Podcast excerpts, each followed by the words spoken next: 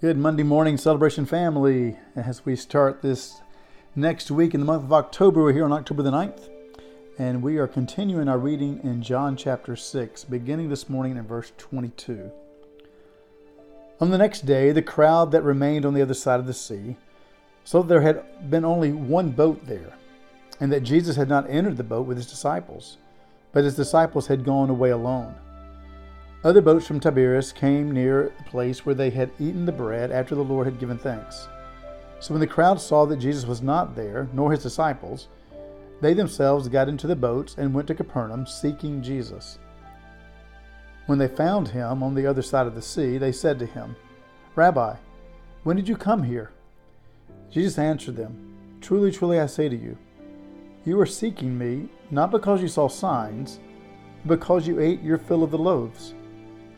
Do not labor for the food that perishes, but for the food that endures to eternal life, which the Son of Man will give to you, for on him God the Father has set his seal.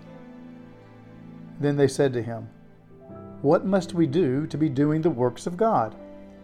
And Jesus answered them, This is the work of God, that you believe in him whom he has sent.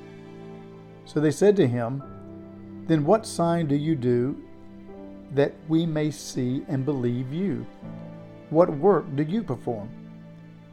Our fathers ate the manna in the wilderness, as it is written, He gave them bread from heaven to eat.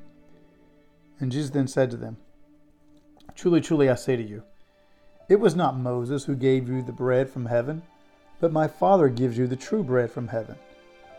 For the bread of God is he who comes down from heaven and gives life to the world. And they said to him, Sir, Give us this bread always. Jesus said to them, I am the bread of life. Whoever comes to me shall not hunger, and whoever believes in me shall never thirst. But I said to you that you have seen me, and yet do not believe.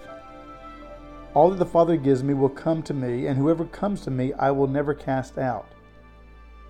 For I have come down from heaven, not to do my own will, but the will of him who sent me. And this is the will of him who sent me, that I should lose nothing of all that he has given me, but raise it up on the last day. For this is the will of my Father, that everyone who looks on the Son and believes in him should have eternal life, and I will raise him up on the last day. Following Jesus' miracle of feeding somewhere between 10 and 20,000 people with two loaves and five fish, a discussion pursues about manna and bread. Some of the crowd from this feeding take boats and make their way to Capernaum to engage Jesus. Jesus' words in this passage speak not only to this crowd in his day, but quite profoundly to us. Listen again to verse 27, where Jesus says, Do not labor for the food that perishes, but for the food that endures to eternal life, which the Son of Man will give to you. With this statement, Jesus shines a light directly on how I spend the days that God has given me. What am I pursuing? How am I filling my mind and heart? Like the crowd, I, I want the answer. What must I do, Jesus, to, to work the works of God? The answer is discovered in understanding Jesus as the bread of life. While bread, the literal flour and water, provided the daily sustenance for people in Jesus' day, Jesus himself must become the spiritual sustenance for all of my life. More important than physical bread, Jesus and his ways are to fulfill my every longing and give me my sense of purpose and meaning. Dear God, as I go throughout this day, every time I have a craving for something to eat, or every time I sit down at the table and have a meal, and even a snack.